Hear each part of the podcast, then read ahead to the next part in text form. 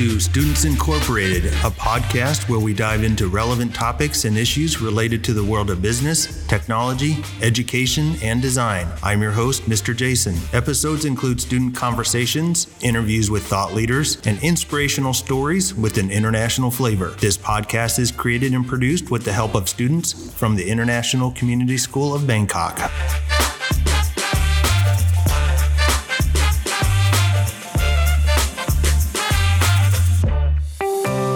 Today's episode, we explore the topic of literature and storytelling, its importance, and how it connects to our lives. I'm joined by our co host, Lion and Linda. We also welcome our special guest, Mr. Mark. In keeping with our tradition, let's hear the quote of the day before we begin. Thank you, Mr. Jason. Today's quote is by G.K. Chesterton. He stated that literature is luxury and fiction is a necessity. In local news, major flooding is happening across Thailand. Some roads have been shut down and some travel has been restricted. Some worry that the flooding may hurt the economy. And regionally, in Singapore, almost 6 out of 10 people find that buying or renting property has become unaffordable. This is mostly due to the lack of construction during the pandemic, which delayed the building of many homes. In global news, Queen Elizabeth II recently passed away. At the age of 96, she was Britain's longest serving monarch. She passed away in Scotland and her funeral was held on September 19. King Charles III is the new current monarch of England. Thank you for those headline news, Linda. Let's jump into part one with Mr. Mark. First of all, Mr. Mark, I'd like to say thank you for uh, coming up this early to be on our podcast. Yeah. But our first question for you today is uh, just a very simple one, all right? I think you can answer this. Uh, can you tell us where you're from and how many years you've been part of the ICS community and what your current role is? Sure. Um, I'm from the U.S. I grew up in the state of Oklahoma, and I've been at ICS for nine years. The first seven were as um, an English teacher, and uh, two years ago, um, I transitioned to the role of secondary assistant principal. I've been interested in maybe doing admin for a while, and I, I really like that it's a role where I get to uh, be in teachers' classrooms and kind of coach teachers in the same way that I coach students. Since you're previously an English teacher, what do you love about literature and what significance do you think literature plays in our lives? Maybe something like what is your philosophy of literature? Is that such a thing? Yeah, it's a good question. I remember uh, the last few years in my classroom, I kind of had a slide that I shared on the first day where I kind of laid out a few reasons why I love teaching literature. And I kind of actually had three three points that I would make about literature. Um, I love literature because it communicates big ideas, unlike anything else. I think that the way that you can build complicated characters and create complicated conflicts, I think, enables people to uh, explore like complex ideas in a unique way.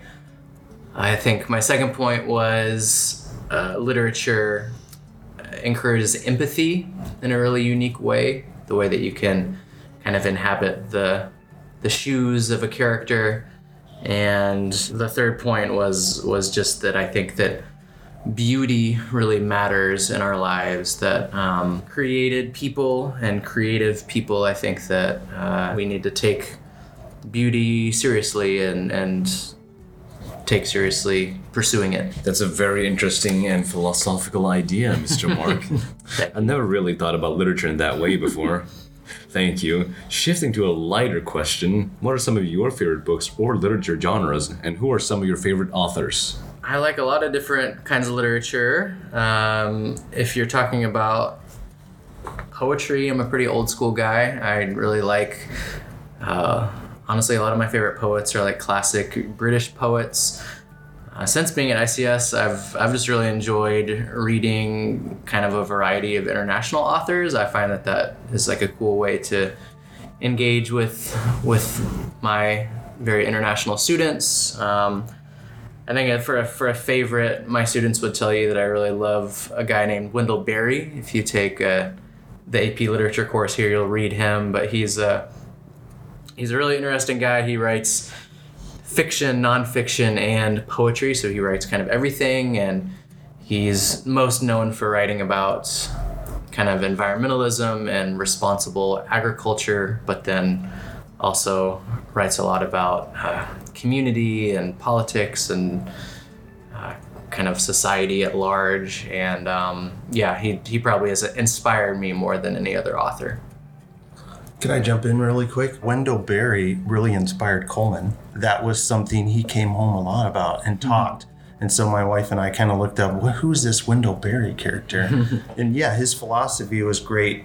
Just his, I guess, outlook on how we are to be caretakers of like creation and the things that, you know, God's given us. So mm. Uh, that was great. Through your influence and through our son's influence, uh, my wife and I also enjoyed Wendell Berry. So Next question If you could recommend us several books or works of literature, maybe two to three, what would they be and why?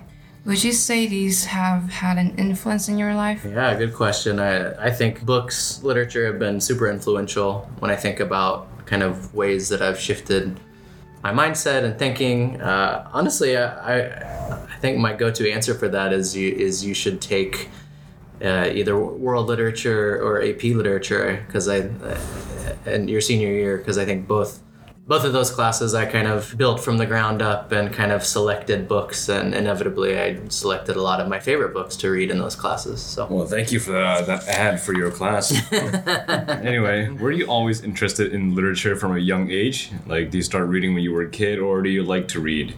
And what inspired you to become an English teacher? Yeah, it's a good question. I, I guess it's a little bit unique in that I was not a reader as a as a kid. I remember it was something my parents really tried to push, but they would have have to be kind of more forceful when I was younger. Um, for me, it was really I had a excellent English teacher my junior year, and then a really excellent English teacher my senior year. Like those are probably my two favorite teachers of high school, and so um, yeah, I get really uh, I get really excited when students of mine have like said that they're interested in being teachers because uh, that's kind of what happened to me. I was inspired to be a teacher by by teachers. Wait, uh, I have an off-topic question, Yeah. but uh, do you? What kind of book does the Bible classify as? Is it a novel? Is it a historical text, or what is it? The Bible is a collection of books, so you, you shouldn't view it as as being of one genre. I think you should view it as a collection, a, a artifact that was compiled over thousands of years, and it's a really complicated thing. Oh, thank you, thank you for that. a collection. I like Yeah. that. Hey, and with that, we will be right back with Mr. Mark, educator, literature guru, and the moonlighting English teacher. One, two, three, four. Caps for Cure was a huge success. Thank you to everyone who donated and wore your caps. The proceeds will go to helping cancer research and treatment. Why is this important, you ask? Well, according to the International Agency for Research on Cancer and the World Health Organization, every minute across the world, there are 37 people who are diagnosed with cancer. Well, thanks again for your support, and together we will continue fighting cancer. We are back with part two with Mr. Mark. In this segment, we'd like to discuss your side gig, if that's okay. It's pretty cool, and I don't think very many people know that you are inspiring thousands through your own show on YouTube called A Moonlighting English Teacher, which, by the way, the last time I checked, had almost five and a half thousand subscribers. Congratulations. I think Linda has our next question. Yes, speaking of your show, what inspired you to create it and what was your vision for it? I mean, I think the the first thing I would say is that I really I really like watching things like it on YouTube. I really like I guess you could say the genre is mostly video essays, and um, I guess it was a, a couple years ago in, in COVID. I kind of had the thought like, oh, I should like give this a try. I think um, I'm often somebody that has something creative that I'm doing, and I found that it kind of brought together a lot of like different creative avenues that I like. So it involves writing because a lot of what I do is like analyze like films or, or books. So it kind of involves like essay writing. I've done some music recording in the past, and so that's an element. I've you know done as a, as a teacher. I've kind of done the, the sort of thinking approach to a work of literature from from a point of view of wanting to explore it in a deeper way or inspire through it. And uh, I would say the thing that I had had the least experience with was was video editing. So I I learned quite a bit, but uh, I, I keep it pretty simple. I just use iMovie on the Mac and and PowerPoint for the uh, the extras. But yeah, I think the time and the wanting to have another creative avenue. I think yeah nowadays I I don't have quite the time for it that I used to, and it, it, it takes it takes a lot of time. It makes me respect people that do this kind of thing on like a consistent basis. Mm-hmm. Yeah, I think my my last video was posted probably four months ago or something, so it's been, it's been a while. But I always have more I always have more ideas than I have time for. Like I think I have a list of like 30 to 40 ideas right now of videos that I like to make. So always too many ideas than I have time for. Is it possible to hire a production team That's or have an internship? Yeah. Uh, it, I've got a question if I can jump in here. Yeah. Um, I watched a few episodes where you actually can show some clips of films. Was that a problem getting permission or being able just to show a clip? What was that uh, like process for you? Yeah, it's a good. Uh, it's it's a learning curve for sure. For YouTube, the trickiest thing when it comes to like copyright is is actually music, um, which is kind of a bummer because Right. the one video I have, which has a lot of views, has copyrighted music in it because it has to do with the, um, the musical Hamilton. So that's the only one that I can't. Uh, monetize and get get ads from Right. but the way that visuals work for YouTube is that it kind of has it has kind of built in when you upload a video sort of like an automatic way that it can like detect copyrighted material and you'll find that if you keep clips short that usually YouTube doesn't pick up on it. Um, but some sometimes, for example, this my last video was on the movie Dead Poet Society, and I think I had to re-upload it like 30 or 40 times. Oh, wow. And every time it kept flagging, like it'll tell you'll it'll upload and be like, oh, like you can still do it, but it wouldn't allow me to monetize it basically, and I would prefer it. So uh, I've literally like 30 or 40 times I had to go back and like shorten this clip a little bit or so uh, yeah, it's complicated. And sometimes it depends on on the who owns it. So I know that like uh like Warner Brothers for example is like really well known for being really like difficult to make a video of their their stuff because they're like really intense about copyright. Whereas some something maybe a little older like wouldn't be as big of a deal. Speaking of Hamilton, I, I love Hamilton. I really like history, and when Yeah. people sing about it, it's even better. And uh, one of my favorite personal favorites is the show you did about the rhymes in Hamilton. Yep. What have been some of your favorite shows to make, and why? Yeah, um, what have been some of my favorites. I th- this this last one on Dead Poet Society was pretty cool because it it brought together kind of. I guess you could say it was my first time as this channel that kind of took its inspiration from being an English teacher. It was the first time I really directly talked about teaching, uh, so that was that was pretty fun. Um, it uh, kind of allowed me to explore an educational thinker that actually Mr. Mr. Sean, our ninth grade teacher, he he turned me on to this guy named Parker Palmer.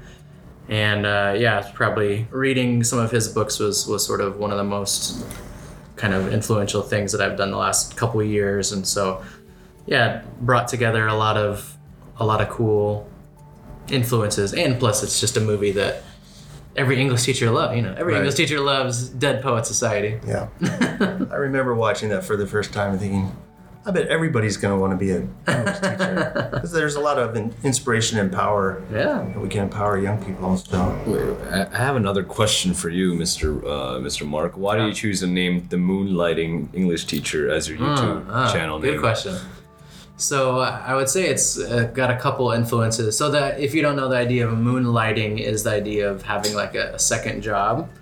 Um, so that was kind of like the initial like direct uh, inspiration, but then I kind of like the idea and kind of like the motif of like of like moonlights and the way it kind of like reflects this source of brightness. And I, I guess I kind of see it as a, also a cool metaphor for for art and stories the way that it reflects as as a Christian like a creative God that reflects kind of like this greater source of beauty. Um, you can actually read there, there's a little blog that I have attached to the channel and uh, I wrote a poem about that that you can you can actually read if you're interested. I think it's called Moonlight. So Moving on, is there a specific process you go through to choose a work of literature or cinema?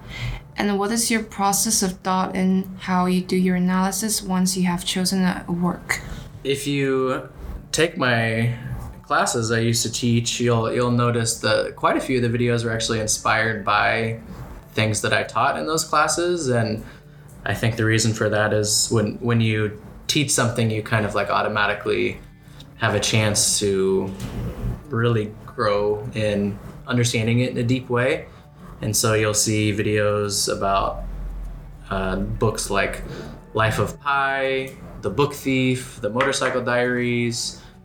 Uh, the, yeah, these are all books that I've I've taught. I also try to, being like a moonlighting English teacher, I also try to have some sort of like literary angle. So, for example, a few videos back, I did a video on uh, the Disney movie Encanto, and I I tried I tried to capitalize on it, its popularity. um, and then, if you know much about the movie, you'll know that like the main source of inspiration for that movie was was probably the most famous Latin American author named Gabriel Garcia Marquez, who I really like and have read, and so I like that I was able to kind of put a literary spin on that on that analysis. And some of them are just some of my favorite shows or movies or just things that I've been interested in and thinking about. Thank you for that, Mr. Mark. But uh, what type of themes or questions should the average person, someone like myself, a person who hasn't studied literature or taught language arts classes, what kinds of things should we be searching for when we read or watch a literary work? I think the first thing that comes to mind is is just think about what sorts of don't know what sorts of questions and topics that have interested you in in maybe some of your other classes. I think that I think that one of the unfortunate things about kind of an education system like ICS is almost how we kind of relegate classes, especially in like the what you would call the humanities, how we view like philosophy and history and psychology and sociology as like these very distinct different things um, whereas I, I don't think you know in the real world they're really not. Like they're they're sort of like all a part of all a part of kind of figuring out what it means to be a human and be a, a better human and uh, grow in our understanding of who we are as as humans. And so uh, I don't know I, I really love whenever in, in class whenever a student would make a connection to to AP Psych or to philosophy and worldview or to um, you know this history class over here or even to like a, a science class or something like that. So um, yeah, I think I would encourage you to look look for those connections across subject areas because I think that that that clues us into to those like big deep questions that I think are the most important questions that humans can ask. Thank you for taking us into a deep dive of literature and story. As we end the segment, I do have one more question, and it's a little bit on the shallower side. if you were to write a book or make a movie about a superhero, which one would it be and why? And would you allow your kids to read or watch it? Deep question. It's, it's hard because like uh, I feel like it, I c- I'm not I don't know a ton about like the superhero universes, and obviously there's plenty of movies made about them. Um, If you can make up a superhero. English man. If you can make up a English superhero, man, that's yeah. right, that's right. Yeah, English teacher man, inspiring students. Yeah, I don't know. I mean, my, my gut answer probably just makes me think of. I, I think hands down the best superhero movies are are the the Christopher Nolan Batman trilogy. I like I, as an English story guy, the, they're just the character of Batman is probably my my favorite in those movies. I think will they'll always be the best for me. Yes, I, I And my- agree. Six year old cannot watch this. Christopher Nolan, great storyteller. Yeah. Great storyteller. Okay, before we end this episode, I'm gonna off script a, a bit. Okay, I'm going. Okay. I'm going rogue, but uh, I don't know if you watched this movie before. It's called Fight Club. I think. Uh, Great movie. Yeah, a great movie. Not ICS appropriate at Sure, all, sure. but still a great movie. I like the message it has. I want Yeah. to see your take on it. So on your next video, can you do like do an Oh. analysis on Fight Club? I'll, uh, I'll I'll think about it. It was influenced by by a novel, but uh, I, I should I should. well, We should talk later, and we should try to find a new angle. Fight Club. It's a good one. Okay. Uh, with that, you heard it first on this show with Mr. Mark. Look out, Marvel and DC. Uh, be sure to check out his YouTube channel named A Moonlighting English Teacher.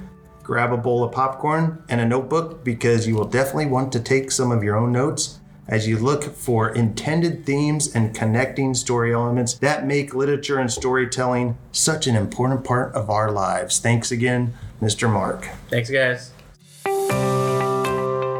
Before ending, we'd like to thank all of our listeners for joining us. Please stay tuned for more episodes about exciting and engaging topics.